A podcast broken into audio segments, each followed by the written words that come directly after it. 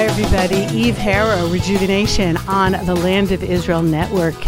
It is Tuesday, August 8th, 2023, the 21st day of Av, 5783. I've been all over the place this last week, had three barbecues for an Israel Fund, Englewood, Lawrence, Great Neck, Shabbat in the Hamptons. We'll fill you guys in on that maybe some other time. And now I find myself in a beautiful part of Northern California with a fellow traveler. I have interviewed him before.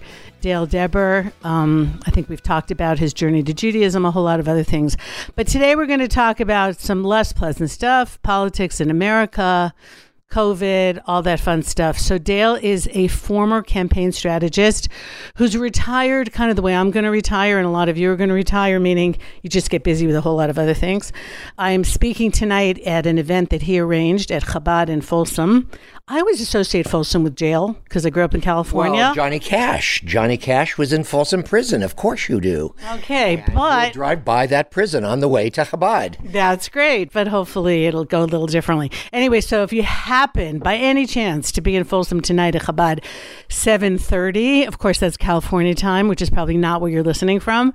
Then drop in and say hello. Anyway, Dale, you. Uh, I guess let's get this part out of the way the American elections. What are you thinking? Uh. So, first of all, as we sit here today, we are more than five months away from the first voting and the first four states Iowa, New Hampshire, South Carolina, and Nevada. And what you are seeing in the media, both right and left, is very you know, it's never been like this because what you what you have going on it, uh, from the left, and so we just be really clear up front. Okay. I voted for Trump twice. I will not vote for him again. Just so everybody, I want to have perspective here. Okay. And you're probably not alone. I would say I, in that I'm camp. Not. No, I'm yeah. I'm not. And and uh, I. I think what we're seeing from the left is something that we've never really seen in America, and it is a brilliant strategy. Um, on one hand, they they fight better than the right. So on yeah, we one, have that in Israel too. Yeah, I know.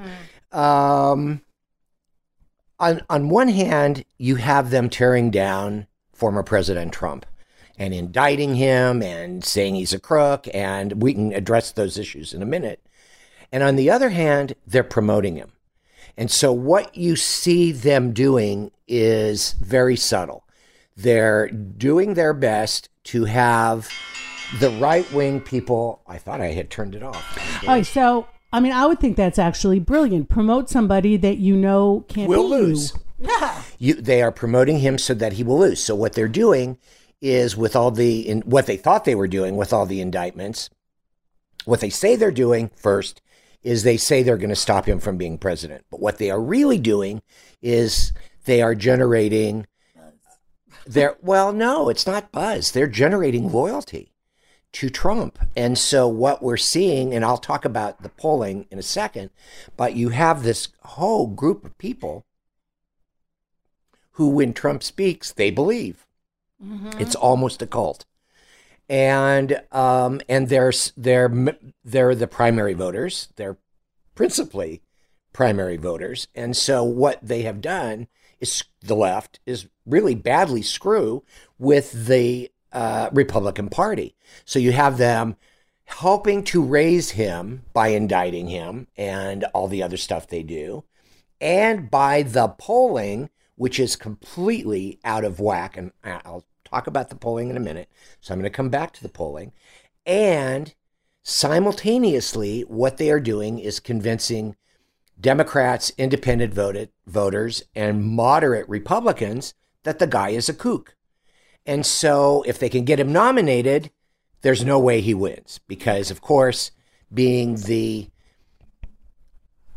petulant child narcissist that he is, I bet I've just made a whole bunch of your listeners mad. No, not necessarily. and uh, anyhow, anybody who listens to the show knows they're not going to hear things that they like, but they're going to have to think about it, which so, is fine. Uh, and and you know, I voted for him twice, so mm. it's with a heavy heart mm-hmm. that we we have to come to this conclusion. But so what you see is, should he be nominated, and I don't believe that he will. Okay. Um, you don't believe that he will because the Republicans won't nominate him, or because because he'll be indicted. Well, he's been indicted I mean, three times. yeah. He's going to be indicted at least Yeah. one more time. Uh, and there now there's talk of some class action lawsuits, which we can talk about. I don't think he'll be nominated because I don't think he's going to win the primaries. And um, and I, this is now that brings us to the polling. So we're seeing these polls. Forget what he says because There's spin on every side. uh, he's If you could see Dale's face, it's like a mixture of disgust and chagrin and whatever. Well, it's, you know, I've read polls for 30 years. You know, when someone says Trump has 54% and DeSantis has 15%, first thing you have to do is look at what's called the crosstabs. The crosstabs are who did they ask? What are the dem- what's the demography? What are the demographics of the people that they asked? And what were the questions? Hmm. Okay. So if you ask this question, you can ask the question 20 different ways. And in in if you are a Trump pollster, you are going to ask the question in order to get a Trump answer. And Zoe, our geriatric cat, has decided to join the podcast. And she clearly doesn't like the topic either. She Who is, says animals aren't very, very smart. she is immune. So, you So- really, you're lucky our cows aren't joining. So who do you think might win the nomination? Well, let me let me finish with the polling because I think that that sets up who's likely at this time, five months out, to win. And and there's another issue too, which is finances. So we got to look at those two things, and then let's talk about who can win. So finishing off the polling, when you examine closely the crosstabs, what you find is uh, in the poll Trump, in the polls that are very pro Trump, that are paid for by Trump, they ask people over 75 who aren't paying attention. They ask people in rural areas who are pro Trump because that's his appeal. And they're so the they're skewed. They're not getting a cross section of of of voters. They're also asking, in some cases, Republicans, but not likely primary voters. Huge, massive difference. What's a primary voter? So in America, as you know, we have primary elections. Oh, okay. So there's there's oh you thought Gotcha. primary like principal. Yes. Um, so you in Ohio, you have X number of Republicans, some percentage of which will go to the caucuses and vote. Okay. Primary Vote in the primaries. vote gotcha. in the primary. People who vote in the primary. So you can ask general Republicans, you can ask people who vote in the primary, or you can ask independents. Um, if I want an anti-Trump vote poll, I'm going to ask young Republicans. Okay. So the idea in a poll is to get a realistic look, is to look at a broad cross section. Now, this year, the pollsters have it harder than they have ever had it because A, who has a home phone? and B, who wants to talk to a pollster. And they're trying to knock on doors and it's not working. So I'm not too convinced with a lot of the polling that I see. Now, I have seen very reliable polling by very reliable pollsters where I have examined carefully with, with some of my friends around the country the crosstabs. When I look at those polls, I see that the the space, the number of points between Trump, who's more like 25% or 35%, and DeSantis is very tight. And depending on the state, you're talking about three, four, five points to 10 points. So even if we say 10 points, at, at this time, a national poll means nothing because everybody, all candidates are focused on those four primary states. Mm-hmm. Now, let's talk about dollars because this is really important. Recently, about a week ago or two weeks ago, out came the financial statements from the campaigns, the PACs, all and all of those people. So when I talk about these for Trump or for DeSantis or for anybody else, I'm going to put them all together. So all of Trump's four campaign organizations together have at the end of June $32 million left. You can contrast that with Governor DeSantis, who has $98.5 million left. Wow, three times as much. It is huge because of what you can do in four states with $100 million. More importantly, out came the news that Trump was spending, um, he spent in the last quarter, so the quarter ending in June, he spent $40.2 million on his personal defense. From the indictments, he spent money on that E. Jean, e. Jean Carroll woman mm-hmm. who accused him of rape and defamation, and he lost the lawsuit. He has to give her $5 million and he's appealing and blah, blah.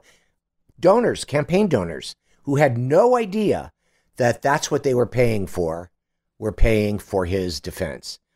More importantly, during that quarter where he spent $40.2 million, he only raised $20 million. So you see.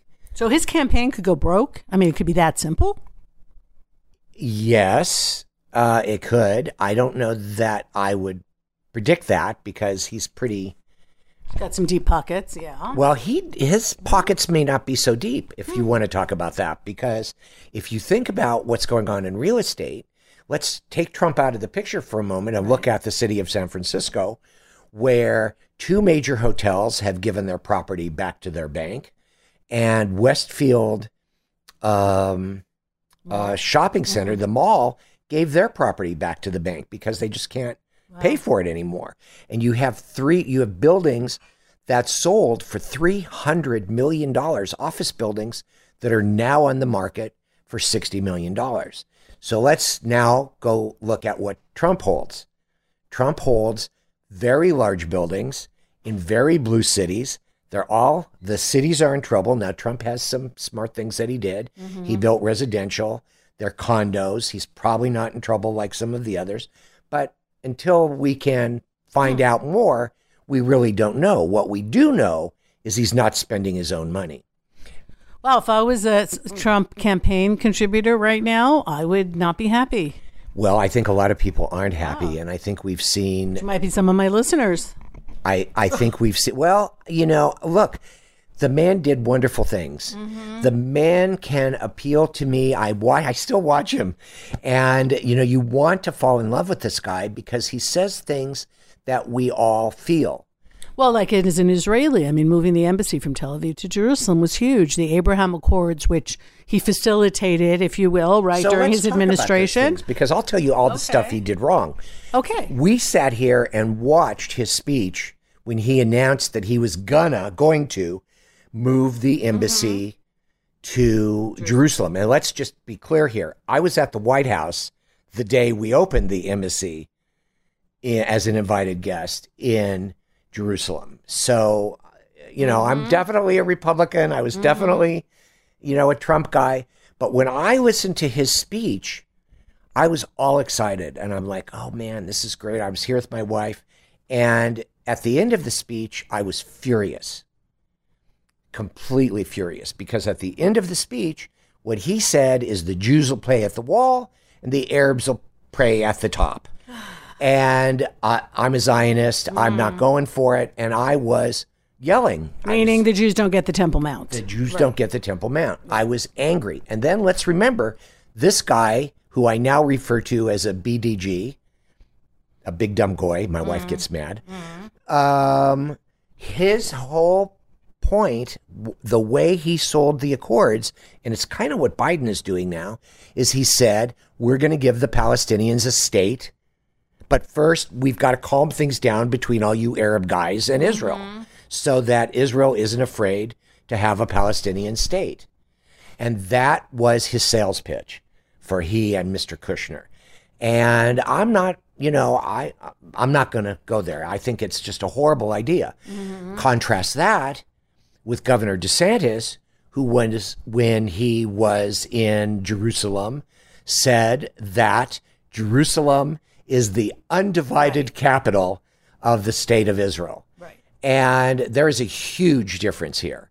And those that one sentence Trump would never say. Mm-hmm. So Trump acted like our friend, and the accords are a good thing. Yeah. And he kept peace. Did he stop the Iranians? No. Did he build the wall? No. Did he balance the budget in the United States? No. Did he stop running up the the deficit? No, by 8.2 trillion dollars. He ran up the deficit. Um, so, you know, one side of his mouth Right. is talking and the other side of his mouth is doing and he's a Okay, so assuming that Trump doesn't get the nomination, so you've talked about DeSantis, and at least vis-a-vis Israel, he sounds solid. Anybody else out there? When I was on the East Coast, people were talking about Scott. Senator Scott is a really nice man. Uh, he is single. He is black. He checks off some of the woke Right. um, for Republican boxes. Uh, he's won his Senate seat twice. Uh, he came into the campaign with $20 million. Uh, many of us think that he is in the campaign for only one reason, and that is to suck votes away from Trump's competitors, like DeSantis, who, if we can, if they can hold DeSantis down, Trump gets, you know, Right, the right. greater percentage. Um, I'm he's wider than he is deep. If you listen carefully to him or read his speeches, I like to read them because I get I get more from them. Now, Nikki Haley, I would be very comfortable with with um, Ambassador Haley as uh, president or vice president. She's she's very strong on Israel. If that's your biggest thing, it's one of my one of my biggest things. Economics is one of my biggest things. But we're in a place in America, I think, where um, I think what I see is DeSantis getting the nomination. This is a generational change election. You're not going to see Biden get the nomination. You're going to see somebody horrific like uh, Governor Newsom of California or somebody like him, likely him, actually. He's clearly quietly not announced, but running. He's raising money. He's Even though California is completely falling apart. completely falling apart and has horrific policies. Uh, Governor Newsom signed a bill that permits 24 year old adults to have sex with 14 year old, generally boys. Uh, he signed, uh, he's just signed horrific bills. And of course, in California, we have CRT in our schools mandatorily. They are teaching that, um, um, like at Princeton, they are teaching that the Palestinians are a uh, put upon people. I'm going to be harvesting their their organs daily. Yeah, yeah, all the lies that are main that have become mainstream. I mean, it's really unbelievable. I think I mentioned to you that last week I had a really depressing show and interviewed Rachel Ehrenfeld on Soros, and a lot of this is I don't want to revisit that, but that a lot of this is being fomented by him and a lot of the stuff that's happening in America. So, I mean, are you seeing as as an American, are you seeing this is a critical election? I know we say that about every single election, but is in America at some kind of tipping point here? I think America's at a tipping point. I don't think we can stop it. I think we we can't on on a number of fronts. On an economic front, there is no way America can ever pay back its debt. It is not a matter of To its debt; it's sovereign debt. to whom? China? To to, everybody who buys U.S. bonds, Treasury bonds. So it's foreign countries, it's Americans, it's everybody. We owe over thirty trillion dollars. The bond is going up by, I mean, the debt is going up by billions of dollars a day, and there's no way that we can stop it. And so, um, America will default on her sovereign debt. We just had Fitch just lowered our uh, rating to from AAA to AA plus uh, because they're afraid to go to what it ought to be, which is probably a B plus. so what does that mean? Defaulting on debt? Like we sell off Wyoming? What happens? Well, uh, different countries have handled it differently. I would liken us to to um, um, Argentina, where we have uh, out of control inflation, and bread this week is you know fifty dollars a loaf, and next week it's hundred dollars a loaf. I think that is something that may is not for sure, but something like that may be in America's future. That default, excuse me, that default is very critical because, as most people recognize, the dollar is the reserve currency in the world. And what that means is that transactions between other countries happen in dollars. And what that means is that there's three times the number of dollars outside of the United States as there are inside of the United States. But we have something called the BRICS countries B R I C. Brazil, Russia, India, and China? And South Africa. South Africa. Okay. There's an S at the end. And the BRICS countries during the Obama administration created a currency. They didn't trade in it and they started buying gold. And they announced they are going to have a gold backed reserve currency. One of the reasons that the United States has the reserve currency is that proportionate to the rest of the world, we have a larger gross national product. Our our economic power in the world, the US is very high. Under Obama, it came down, down, down, down, down, and got literally within one point.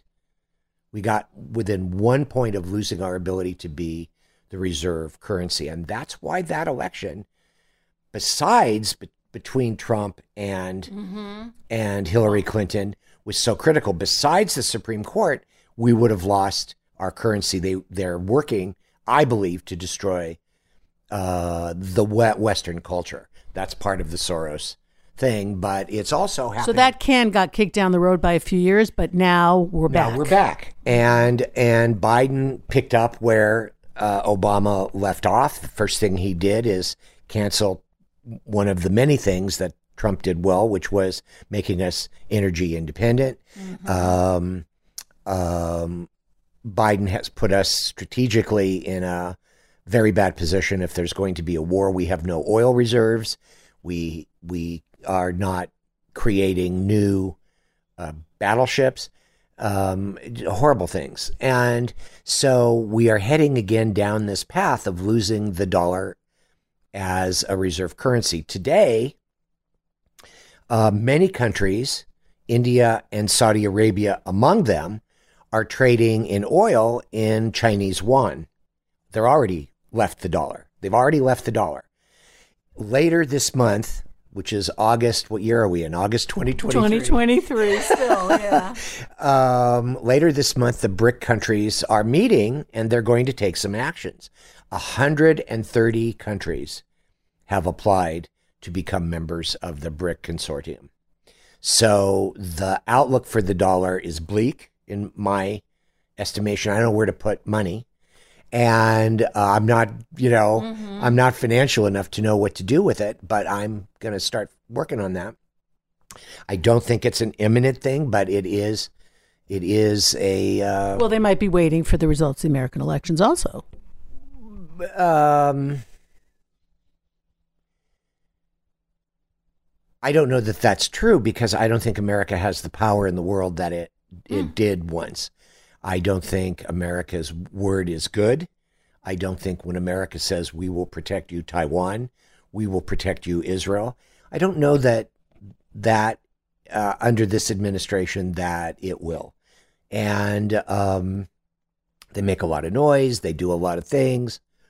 in the end, uh, I'm not so sure uh, what what happens. Well, you know, the big empty place here, and what we're discussing is the lack of Europe in all of this. So, of European, do they count anymore? In my in my nastier moments, mm.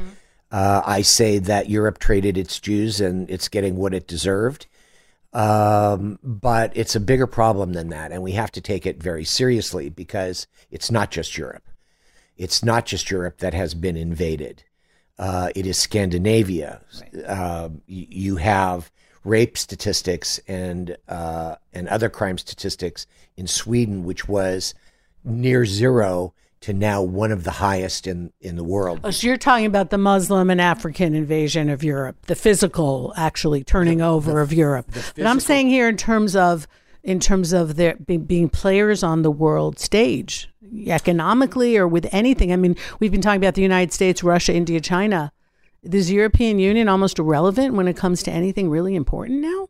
No, but what you have is an entire unelected group of people mm-hmm. at, called the European Union, which are uh, globalists, which are now dictating that 30% of the farms be stopped. And in fact, John Kerry just said that about the United States. I don't know how they think they're going to feed people. Isn't that kind of the basic? Like if you go really way back into history, that's all it's about is feeding people. It is about feeding people. And if we can't feed our people, what happens? There's mass starvation. And of course, they want less people because of globalist warming or whatever their economic thing is. And so you see, I'm sure you had, I didn't hear your podcast last week, mm. slap my hand. It's okay. It's okay and she did it, folks. and um, um, sh- you, I think you know what you are seeing is not. You have look at it broader than economically. Look at the end of Western culture.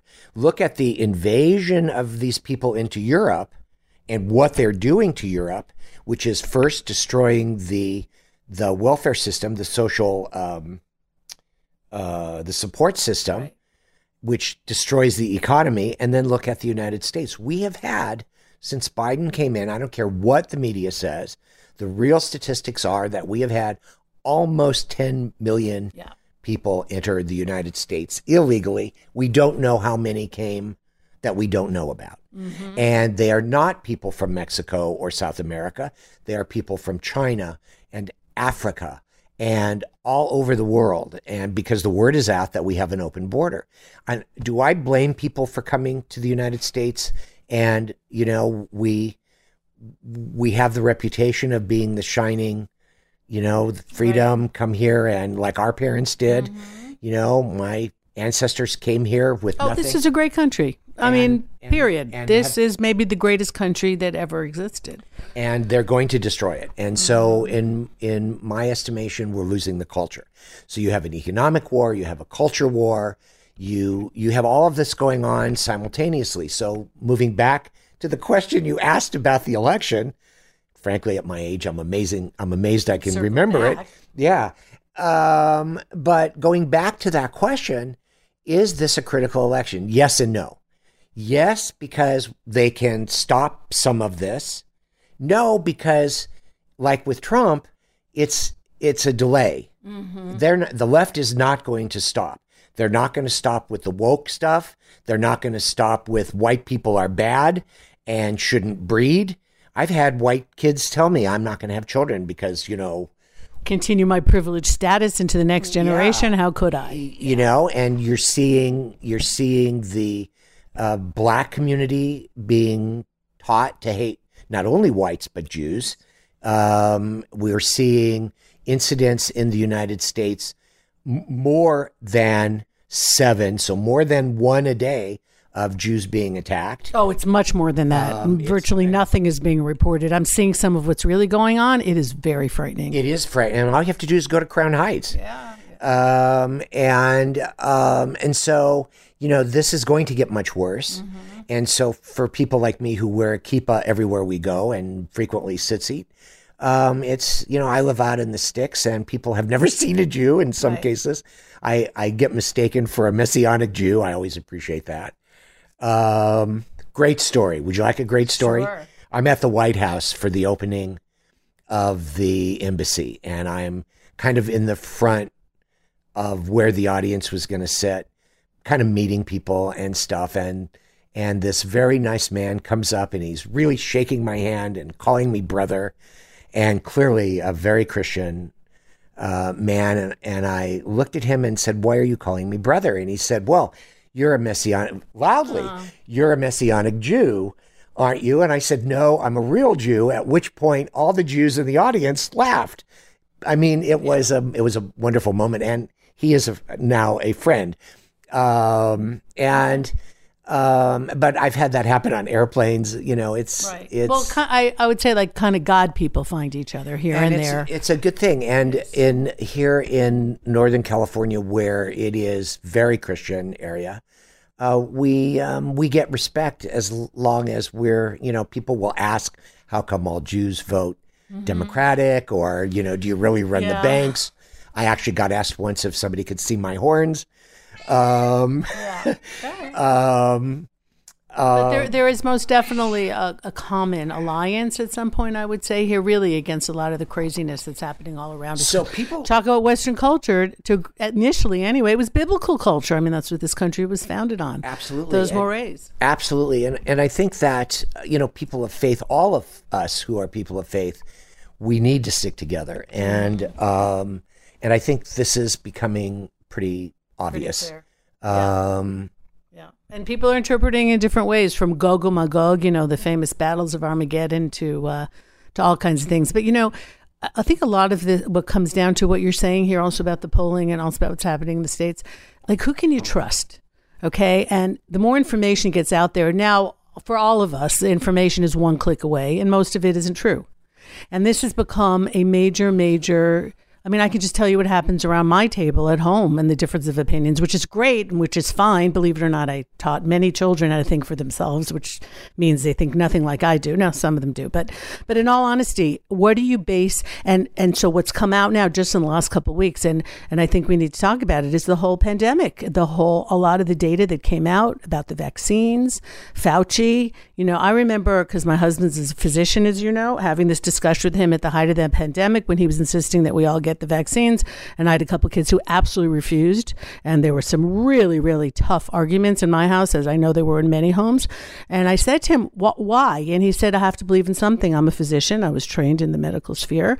And if this is what they're telling us to do, I have to believe it. And now it turns out that on something as basic as like human lives, we were lied to. The data wasn't the data. The research wasn't the research. The the source of this pandemic, it turns out, was not what we were told. I mean, what do you say about that? And this is big. This is really, really big.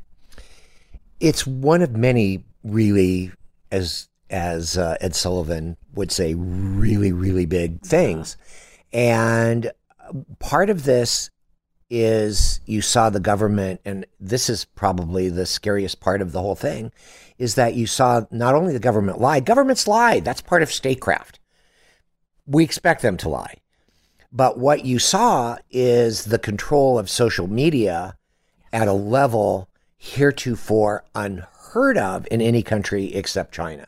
And what is coming out now in the United States on the uh, both the Trump administration and the Biden administration is is horrific.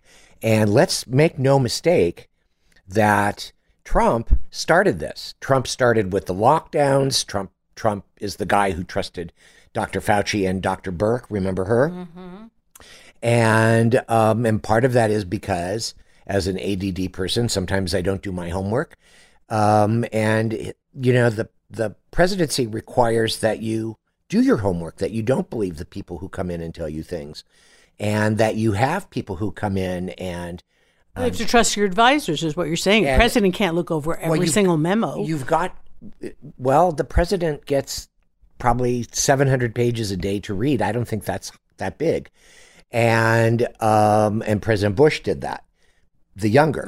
And I'm sure President Bush, the older, because you, you have to have this education to analyze it. Because I don't know your experience, but my experience is that when I read the executive summary of something, you don't really get the details. And one of those details is something that can change your mind. So, as a CEO today, when my staff comes to me and says, um, what I like is when one guy says we should do this and another guy says, no, we shouldn't, we should do this. I love those discussions. And sometimes we have them.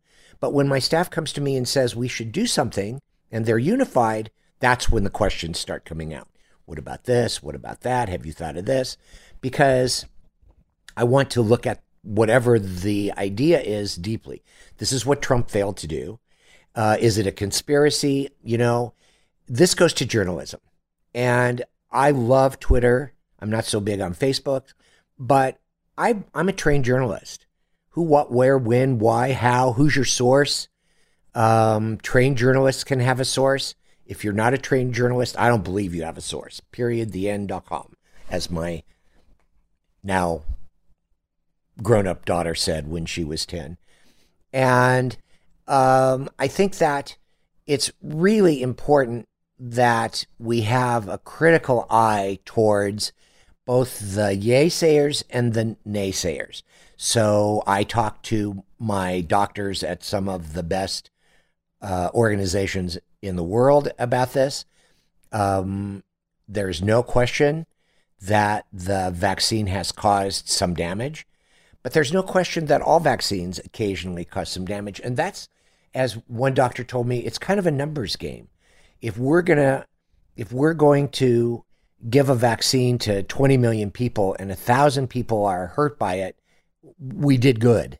Mm-hmm. And they, you, you, know, they look at it. It's statistics. Yeah. They, they look at it a little bit differently. We look at it as an individual. They, they really can't afford mm-hmm. to, in on on that level. And so, is it a conspiracy? Is Fauci part of the Bill Gates? Ian?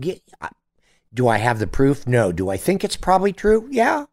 I think it's probably true. I think my understanding of how the world works, I think Trump got conned and and it hurt the world and by the left because the left wanted to experiment with a lockdown. Are we going to see more lockdowns? You know, you can go on Twitter and people say, "Oh, we're going to have global warming lockdowns. We're going to have another pandemic. We're going to have well, I don't know what we're going to have. Um, See, Israelis got caught in this big time because we basically were the experiment for the world when it well, came to the a, vaccines and to the lockdown. You had a very we in Israel we have a relatively closed culture. It could be experimented. Mm-hmm.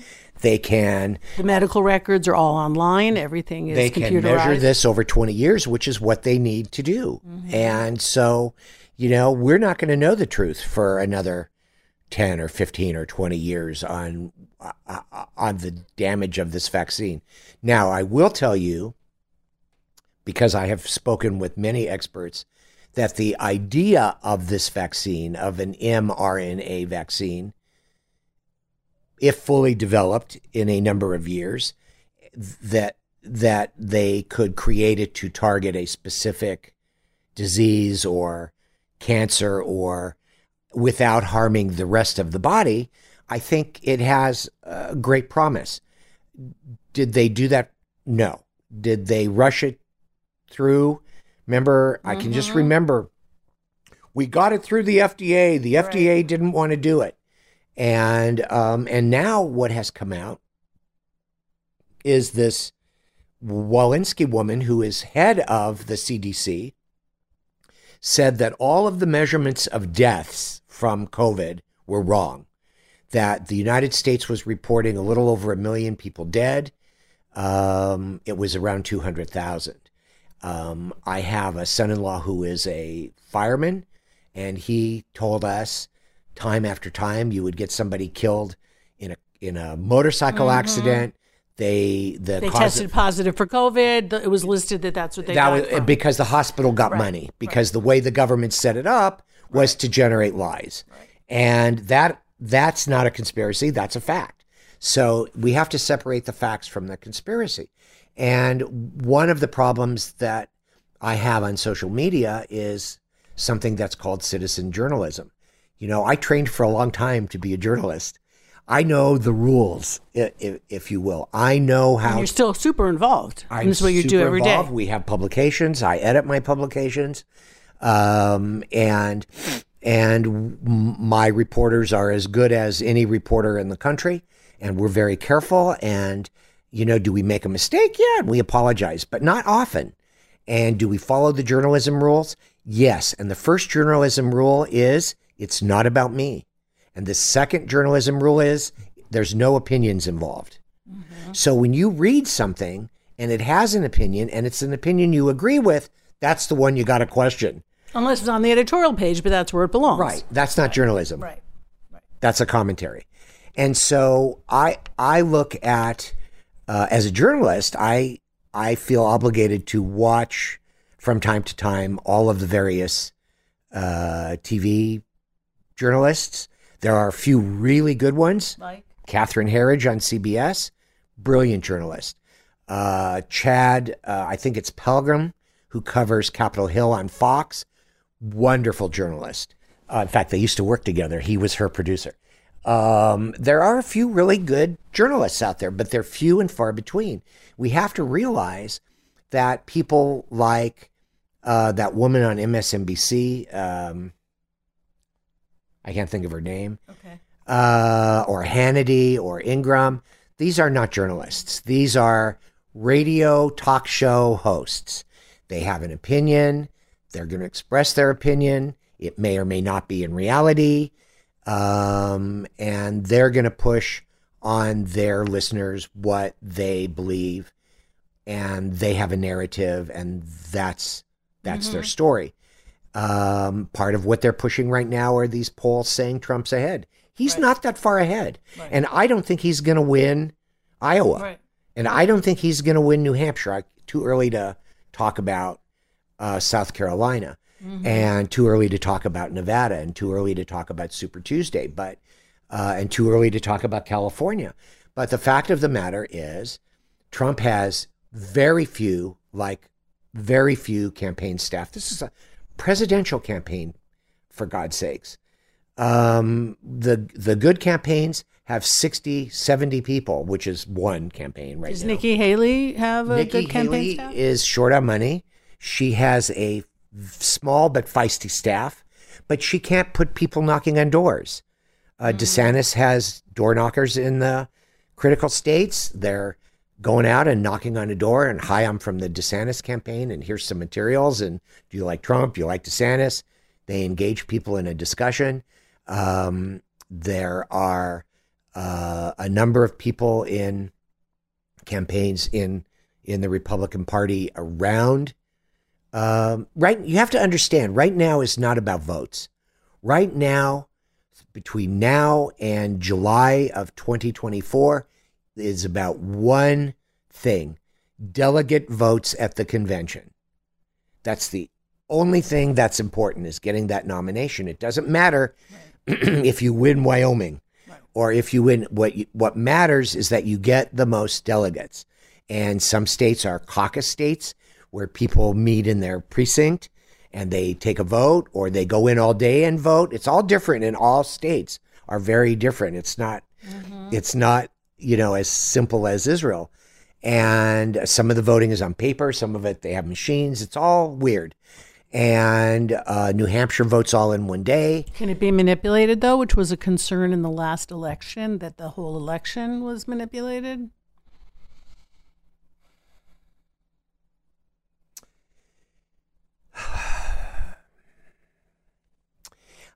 I don't want to say that Trump won the election. Was the election manipulated? There is always voter fraud. It's the question of how much voter fraud. Here's what I can say that is factual as a journalist, and that is that uh, Trump's people told him that he lost the election. Um, and um, he wanted being a narcissist. He didn't want to be embarrassed in public, so he wasn't going to admit it. That's an emotional reaction from an immature person. My my phrase, the petulant child, but The really, opposite would have been Hillary Clinton having a breakdown when she lost She- the it's the previous one. She didn't appear in public for three it's, days. It's the same thing. And we have seen that woman who, that crazy woman who ran for governor of Georgia. I, I won the election. This is not unusual. And that's fine. Let them say whatever they want to say. The problem with Trump is that he did things to try to stay in power that were hugely inappropriate. Number one, he lied to all of us. I won the election and I'm going to prove it. And he hired uh, lawyers like that Sidney woman and that that I, I'm not going to name them because you don't have to. It's okay. well, I'm not going to name them because I don't want to get sued. But uh, he hired lawyers that lied, and and and he picked up the phone and he called the governor, Brian Kemp in Georgia, and said, "Can you find me the votes?" This is manipulation. He's going to go. I mean, he could really go to jail for the things that he did. This is not a joke. These are, while it's completely unfair that Trump is getting prosecuted, and all the Other others- people like Hunter Biden, yeah, well, whatever. Hunter's Hunter's going to get it, but let's talk about you know that uh, people like Hillary who did really bad things. She didn't get prosecuted. It's wholly unfair, no question about it. But the fact that he's that it's unfair does not mean that he didn't do it. And I read, I've been a reporter, as you know, a long time. I have covered dozens and dozens of federal cases. Um, the government wins 98 point something percent of the time. Um, only 2% of the cases go to trial, and they win 98% of those. So I have read charging documents in, I can't even tell you how many cases, dozens and dozens of cases. Never have I seen a charging document as detailed as the one that surrounds the the uh, paper, uh, the paperwork in in Mar-a-Lago. Never have I seen anything. And you read it, and you, oh my God, you know, this is they they're proving it in the charging documents, and uh, and they did that because they're trying. They want to. They want ultimately to have a challenge on how the Presidential Papers Act applies. So it, there's a lot of legal stuff going on. He's not going to win this. Mm-hmm. There's 37 counts. He all the, he has to lose is one, mm-hmm. and he's ineligible. So Trump wants to delay it, and and let's let's take that other scenario. Let's say he delays all this stuff. He gets the nomination and and he wins. Not going to happen, and he pardons himself from all that stuff. He would have presidential pardon to yourself, but okay. it's totally legal in the United States. He can do that. So the first thing that's going to happen is by February 15th, he's going to be impeached on all of those charges. Yeah. And by June, he's not going to be the president. Right. So not something the United States can have afford to happen. We internal ruckus. We can't. And we the drama is we need to be done with this drama. We mm-hmm. need to mm-hmm. have a president who is thoughtful, uh, who is for America above himself. A little gravitas. Um, I think I'm very much a fan of Governor DeSantis. I think what he's done, if you look at what he did in Florida, Trump says, oh, he couldn't have won without me, and all that crap that's coming out of Trump's mouth. But if you look at what DeSantis did, he narrowly won his first election as governor, and he won by 20 points his election the second time with Democrats, independents, and Republicans. And there were more Democrats than Republicans at that time in Florida. Now it's more Republicans. And um, that's an amazing thing. And that's how he, that's the kind of governing that we need in the but, United but States. But given all that, because I keep coming back to, you know, can elections be stolen? I mean, this is, it's a concern in Israel also about, you know, a lot of this it's frightening because we, we're so proud to be living in democracy. Don't you vote by paper? Yes, we do vote by paper, but you know, boxes have had disappeared. But you're not going to disappear so many boxes right. in so many areas right. that it. Now, Israel has different issues than the United States. N- not less serious, but but definitely different. You know. But we'll talk about Israel another time. I wanted this show really to focus on your expertise, which is what's happening here in America and if the people are really speaking at this point because you know we, we one of the issues that I see I see it especially among Jews but not only is we tend to be very disciplined and very compliant with the governments we try we try and be good citizens. I mean, that's what, look, there's just a very thin veneer of civilization. Are we kidding ourselves? You know, which is falling apart. Like in California, you can just go in and steal and you can do this and that. I mean, most people are probably not going to behave well unless they feel they're going to get punished for it. So there's this kind of agreement, I think, in society that to make it work, we're going to stop at the red and we're not going to steal. You know, those are the things that keep so society going. So this starts falling apart, not even on a religious level, although I do believe that the Torah played a, a massive role. In for sure, back in the day, in the Western. development of that kind of culture, you can't just do what you want. You know. So I think I think you're you're right. So in California, we have a law that says if you steal under nine hundred and fifty dollars, it's a misdemeanor, and you know m- many people you can see on TV you know, I was just in Manhattan, saw the same thing. The underwear is under lock and key at Target. Yeah, I mean, you, you got to be kidding. You can see people walk into a store, yeah, yeah, steal steaks, and walk out. No one's going to stop them. And the reason no one's going to stop them is because if you stop them, you get arrested. Right. or killed. Like Or who wants to do that? It's not my wheelhouse. so I'm out. it's you know So this is this is what's frightening me. So that's on a, a minor scale, if you will, even though it's not that minor. But when you take it to a bigger level, like talking about you know lockdowns of societies No, no, and you take it vaccines, I mean this is a let's stay on micro macro level here. This goes to rape. This goes to breaking into houses. This goes to lawlessness on every level, and we are seeing that growing in all of the cities in the United States. In fact, I, I think I mentioned to you yesterday. It's like you know those Mad Max movies. Yeah. We're going there. It's it's heading in that direction, and certainly in the United States, and certainly all over the European Union. So what I'm saying is that little lawlessness, if you will, which is not so little the day to day, is being mirrored to some degree by the governments, and they're getting away with really big things like us a lot of us having something in our body that maybe didn't need to be there because we were told that you couldn't move couldn't go anywhere unless you took this vaccine so it's like uh, a, a zoom in and a zoom out and i think that that's being reflected in how people are behaving like ca- who can you trust What So is you- going you- on let's take it bigger than vaccine. Let's take it to cultural levels. Okay, so now we're teaching woke, yeah for lack of a better word, woke stuff in public schools in all of the blue states and many of the red states because you can't control the crackpot teachers. And you're you are forget the universities well, I mean, look what look what's happened. You know, those of us that were uh, growing up in the late, um, how many minutes do we have left? Oh, I see. Um, that were growing up in the late '60s. We we started this, and now what's happened is we've had three successive generations of no pun intended, progressively more progressive educators because you get a progressive educator and then his students are more, even more are- progressive and so on now we and have on. outright Marxism, uh, cultural Marxism being taught, and that's that's what we're being taught. They're being taught what to think, not how to think.